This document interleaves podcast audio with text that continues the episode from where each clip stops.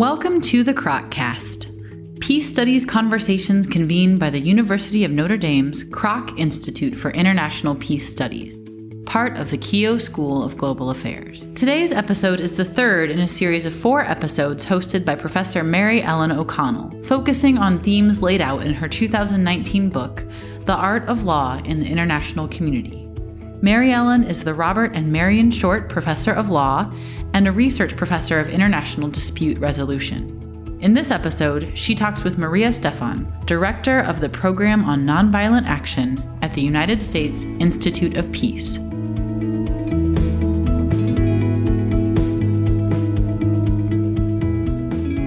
It's wonderful to be here today at the Kroc Institute for International Peace Studies on the edges of the Kroc's wonderful conference on sustainable peace. We have the opportunity to speak with one of our invited guests for that conference, Maria Stephan. I've been a great admirer of Maria's work for many years, and I can't tell you how appreciative I am that she's taken some of her time to speak with me about the intersection of the work we're both doing in the interest of peace. I want to talk with her particularly about chapter five of my book, The Art of Law in the International Community.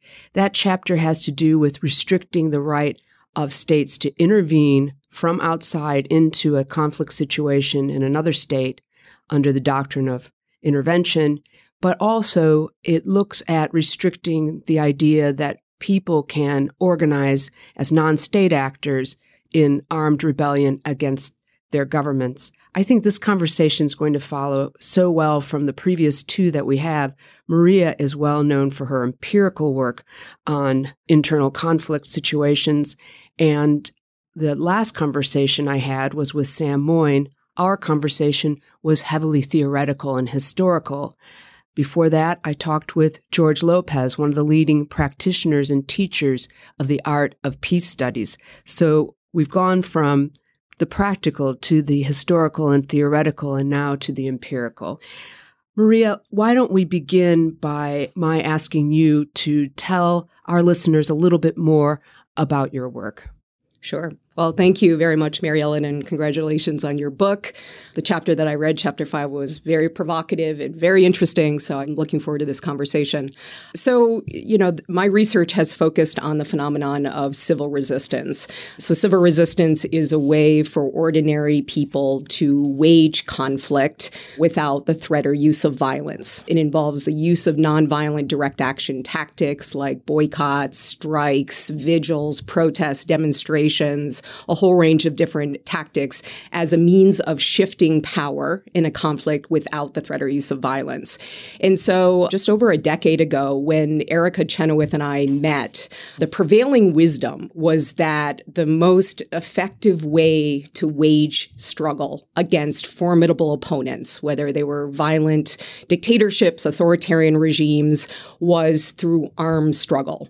And that, you know, violence may not always work but it must be more effective than nonviolence or nonviolent struggle. So at that point, Erica and I decided, well, why don't we fundamentally test this question? And let's be able to answer the question which form of struggle, violent or nonviolent, has historically been more effective at achieving major political goals, like in challenging incumbent regimes or challenging foreign military occupations. So we spent the next two years basically collecting data on all known violent and nonviolent campaigns from 1900 to 2006. And that's data that's been since updated through 2015. And so, again, these were violent and nonviolent campaigns that were maximalist in nature. So they were challenging political regimes or they were vying for territorial self determination or secession. As part of this research, and we were scouring all known bibliographies, data sets of armed conflicts. And at that time, there were no, you know, big data sets of nonviolent campaigns. So we were kind of piecing together, you know, information from many different sources, biographies, and the like. And so to be included in the data set, the campaign needed to feature at least a thousand observed participants. It needed to be a campaign, so a sequence of tactics to achieve a stated goal. And it needed to bring about the desired change within one year after the end of the peak campaign. And so, probably the most surprising finding of the research was was that the nonviolent campaigns succeeded twice as often as the armed campaigns.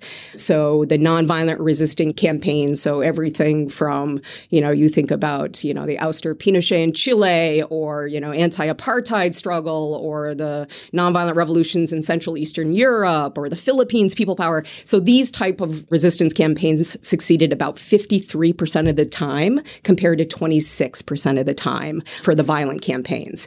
And we also did not find that there were any structural variables like regime type or military power of the regime that seemed to influence the emergence or outcomes of these campaigns.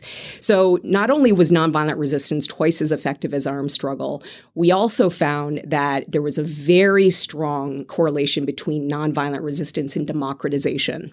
Whereas armed struggles, which succeeded about 25% of the time in our data, so they were able to succeed in about a quarter of the cases, they very rarely, less than 4% of their successes led to democratic governments. Whereas nonviolent campaigns were almost 10 times more likely to result in democratic governments compared to armed struggle.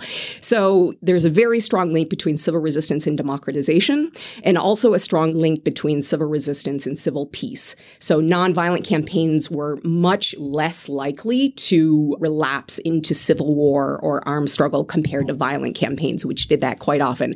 So both in the short term, we found that, you know, notwithstanding the prevailing wisdom at the time, civil resistance was twice as effective at achieving its ultimate goals in the short term. And then over the longer term, there were beneficial effects of waging struggle nonviolently.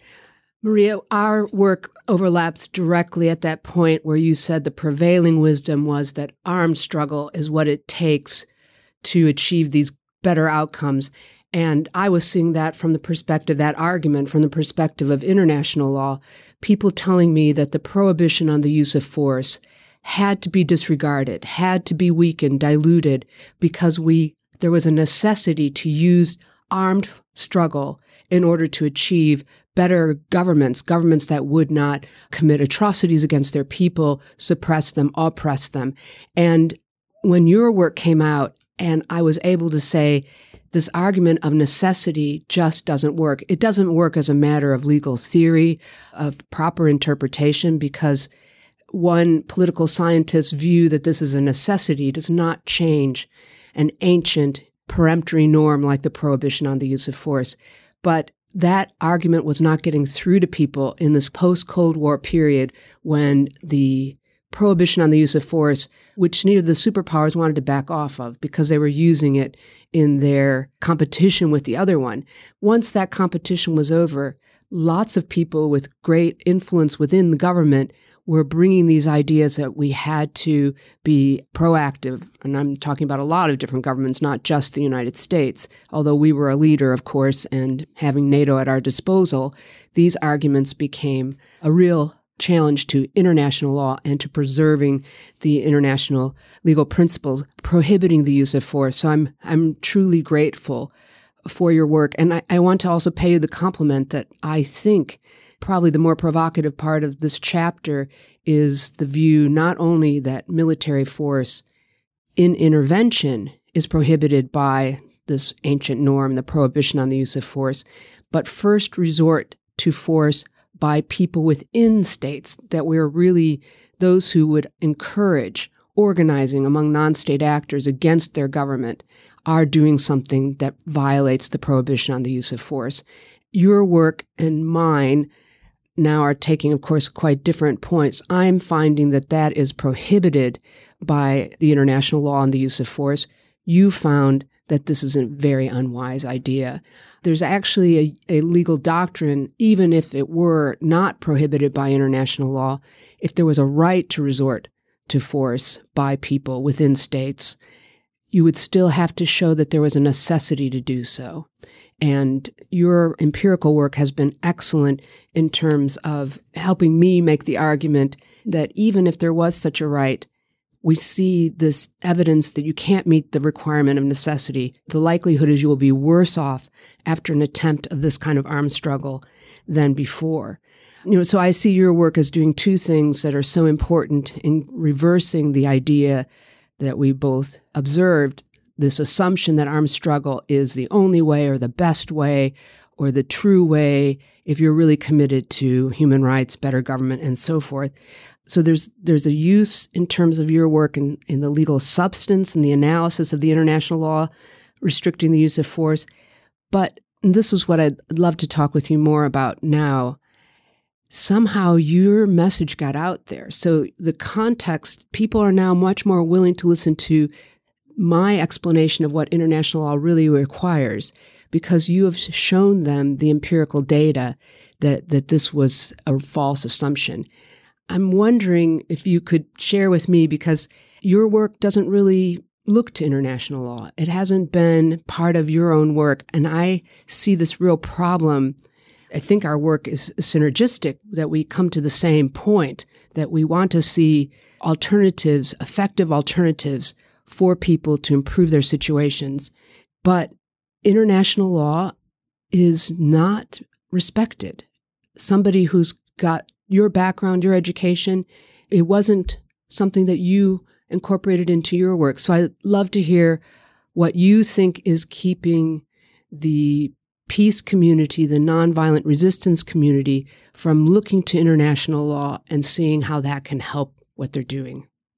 So that's an interesting question. One of my three fields of study at the Fletcher School was actually international human rights law, but it's very true that the framework of analysis that we used was more coming from strategic theory, political science, contentious politics. So international law and international human rights law, you know, has not been, you know, kind of a framework of analysis, but you can't study nonviolent movements and civil resistance without having a full appreciation for international law and international human rights law.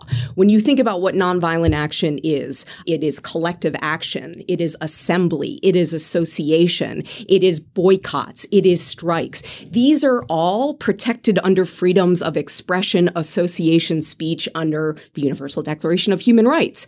So, in a way, movements and civil resistance breathe life into the whole human rights movement, I would say. So, when it comes, the interesting thing about international intervention and the reason why we may not perhaps have linked it so clearly till now is that, you know, nonviolent movements succeed largely because of the local indigenous skills, knowledge, know how. You know, nonviolent resistance is how to wield power through non cooperation, refusing to pay taxes, to give labor, so protesting. So it's all based on, you know, power that comes from the people, from the community, from collective action. So it's a very kind of self contained, if you will, action. And so nonviolent movements compare compared to armed struggles, are much less reliant on external support. So when you think about it, armed resistance movements need sanctuary, they need weapons, they need trainings, so they need all different types of outside support and intervention. Whereas for civil resistance, all of the power is coming through the actions of the movement members. And so, you know, outside support in the form of training and education or in the forms of condemning rights abuses by the governments or the use of repression. So helping promote an enabling environment for nonviolent resistance you know, sometimes being able to provide limited amounts of funding. This type of external support or intervention can help nonviolent movements. But in general, they're much less reliant upon that type of assistance compared to armed struggles. So that may be why there hasn't been as direct a link. Except part of what has derailed some of these movements in the past from being peaceful movements has been this assumption that we both have pushed back on. And I have just been amazed at how easily some, both in the political science, international relations, military strategy fields, international security fields, as well as international lawyers, have been willing to say, well, if we send weapons to people in Syria, we send weapons to people in Libya. Of course, Kosovo is the origin story of, of so much of this argument why we have to use military intervention. This is all outside, mm-hmm. and it has hurt the we, we know the Syria case, I think you and I so well. It started out as a peaceful resistance movement. It got hijacked. And wasn't some of that owing to this misunderstanding from outside parties and lobbying their governments? I'm thinking of Samantha Power, for example, in the United States, who lobbied the United States to intervene in Syria, even though that would have been clearly in violation of international law. I mean, Syria is an incredibly difficult and tragic case. Um, and I was I was actually in the State Department and working with Syrian activists about a year into the revolution, and so was able to observe and witness the the terrible kind of evolution of the struggle from, as you say, a nonviolent uprising to civil war, essentially. What I can say from the outset is that there was a strong belief and strong State Department, U.S. government support for nonviolent activism and nonviolent resistance at the very beginning and for the first six to eight months of the conflict. The embassy was tracking protests across the country. All of the language, the diplomatic language, was supporting the right of peaceful protesters to protest. So the, the inclination was to want the nonviolent resistance and the nonviolent protest to succeed. The challenge was that after about seven months of very violently repressed peaceful protests. And this cannot be forgotten. This was one of the most repressive, brutal regimes in the region. And so, you know, under any circumstance, you know, nonviolent resistance is difficult, particularly against this regime. It was going to be very, very difficult. And so the level of violence, the shooting, the snipers that were sent in the street, it was terrible. And so, you know, policy members were starting to hear from some of the activists, we can't be nonviolent anymore. It's not working. We need to do something else. And of course, as you say, there was also short-sightedness on the part of the policy community, you know, thinking that, you know, it would be more effective or that it would help the cause to take up arms. But it was it was not quite as straightforward as just wanting to support armed resistance from the very beginning. Right. But the challenge too was that, you know, we know from the research that the average duration of nonviolent campaigns is 3 years. Right. And really the violence in Syria from Free Syrian Army and beyond, you know, emerged and from other elements within six to seven months. And so it was a very short window for nonviolent resistance to be able to succeed. But the assumption that, you know, we would be able to A, protect ourselves and protect the community from regime violence by taking up arms, I think is where there was just, you know, it was the faulty assumption. Because there's little or no evidence that taking up arms as a means of self defense actually protects civilians. And in fact, the evidence is quite to the contrary we know that the vast majority of mass atrocities occur in the context of civil wars when governments respond to armed insurgencies. And so it's almost, you know, guaranteed to bring about more loss of life. But, you know, Syria is just a very difficult context because I would ask back what was the role of international law and external actors in supporting the nonviolent activists and the nonviolent movements before there was an escalation of violence? And where are those those international norms to support nonviolent activism, to incentivize this method of struggle, because sometimes struggle is necessary in these cases. And it's how that struggle is waged that is most important. So, what is the role of outside actors to give incentive to that? Well, let me say, of course, it wasn't just a U.S. problem vis a vis Syria. We know that most of the weapons came very early from France, for example, and they were very interested in supporting anti-Assad forces. So part of the reason why this things went so badly so quickly in Syria is because while the US was trying to maintain some kind of support for nonviolent resistance in those first months, there were other players in the region who were already smuggling weapons in. Qatar was playing a very questionable role and so forth. But this goes to your question to me international law should totally have had everybody on the same sheet of music. We should have had one clear, there is a clear international law prohibition on that kind of military assistance to non government actors. And everyone should have been obeying that. But part of what is the post Cold War legacy is that international law, I think, through a variety of just plain ignorance, through some hubris, other complicated reasons that I speak to somewhat in the book, just doesn't have its robust stature. It can't do the work it should be doing that you just mentioned, which is why I'm so interested in how your work has succeeded in really gaining people's attention and, and I think it has filtered through to a variety of movements as having true impact on the ground. So let's talk about if people like me are going to learn from you, how can we be more effective in getting the word about what are international law's common normative approaches, common legal principles for these most challenging of all human situations. How do we get that word out? And then how do we ensure that it's accurate international law? This has been part of the problem. So let's talk a little bit about right to assist. I wanted actually to focus on the word right mm. because that's a legal term and it's making me a little nervous. Mm-hmm. I'm not sure. Well, let's talk about it. Why don't you define what right to assistance is and how that was supposed to be, and I think it is, in many respects, a better approach than its predecessor, responsibility to protect, which I continue to call armed humanitarian intervention. But tell us about responsibility to assist, and then I will suggest where or indicate that I may have some concerns about that word right. Yeah.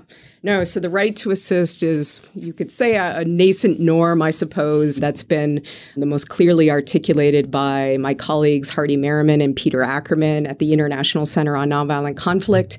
And the idea of the right to assist, which is referencing the responsibility to protect. So it's kind of looking at R2P and acknowledging that, particularly after the Libya intervention, the prospect of intervening on humanitarian grounds and that being, you know, embraced by the international community is not great, let's say. And if the purpose of R2P and the purpose of all of international law is to support, you know, less violence and a more peaceful international community what can be done to proactively support alternatives to violence. And so the right to assist recognizes that people living under oppression, whether it's dictatorship, authoritarianism, foreign military occupation, colonialism, apartheid, that people have a right to resist. And they have a right to challenge oppression.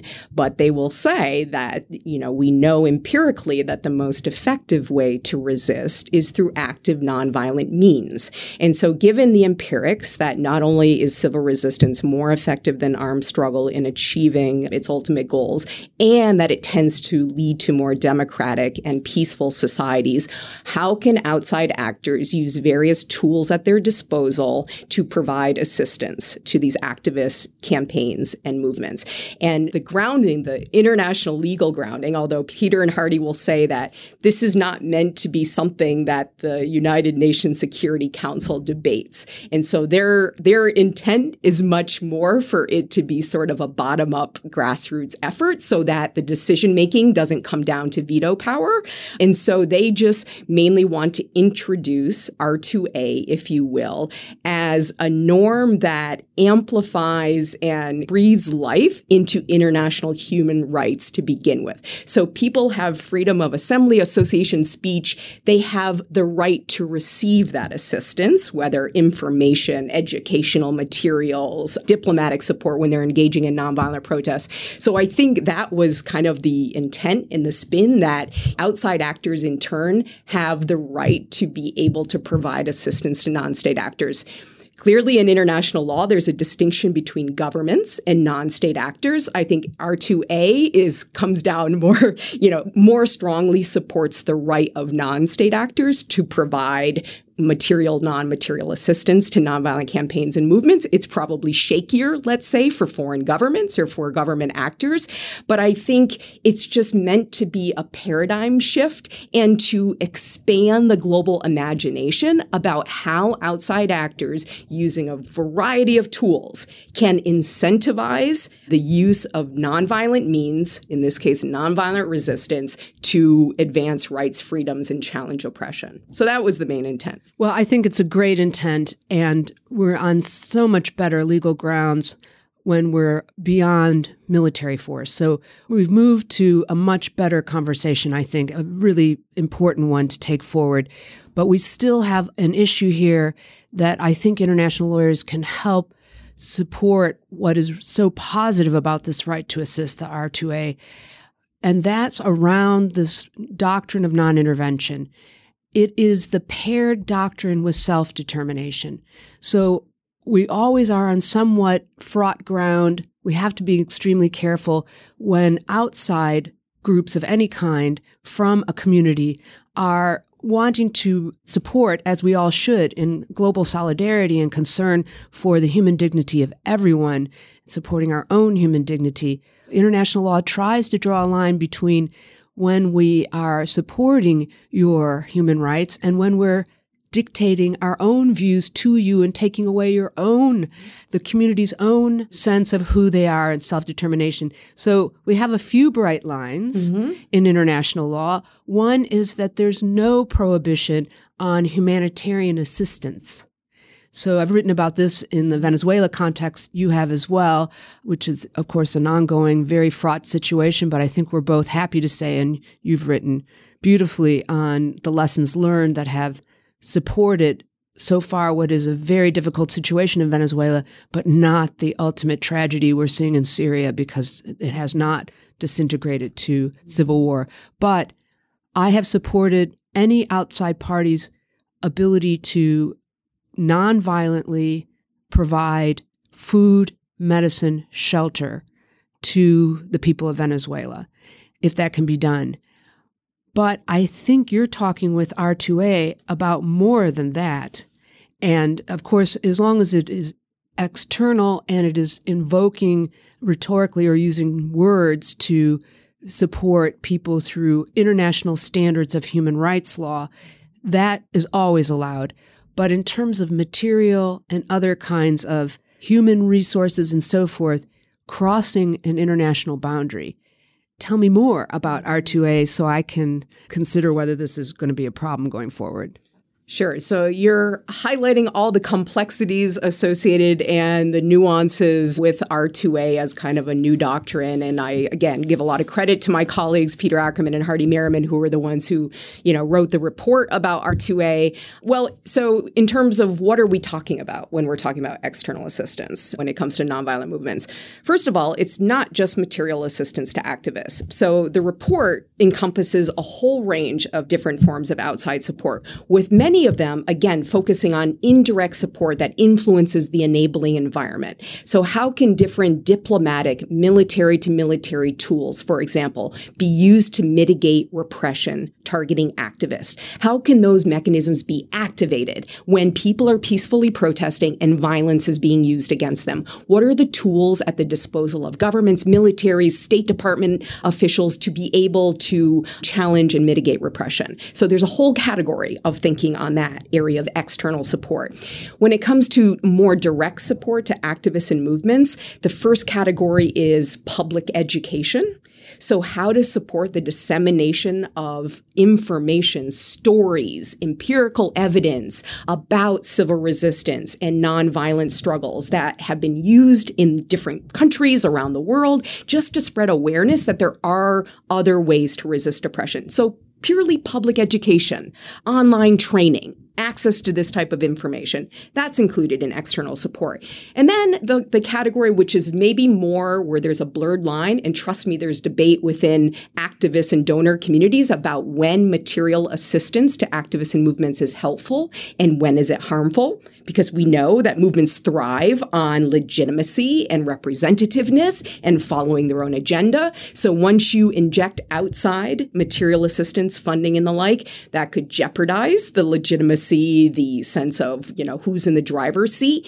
And you could create divisions and exacerbate divisions within a movement. So all of these challenges are being hotly discussed and debated amongst kind of outside actors.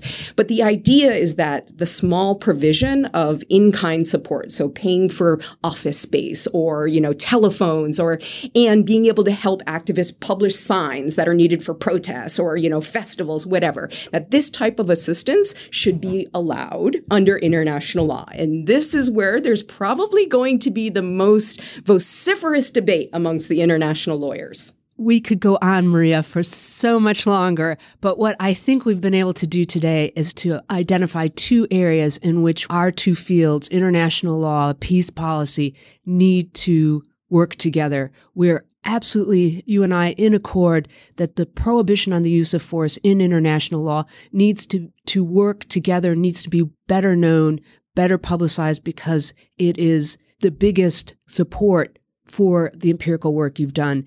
And it helps us move to a much more resourceful, fruitful, positive way forward for helping people everywhere to live in societies that are governed by decent and supportive regimes. How that could be done better and most appropriately and in a way that is common to all communities around the globe. Perhaps I would invite R2A proponents to work more closely with international lawyers and see what we can come up with together. Mm-hmm. Thank you very much. Thank you very much.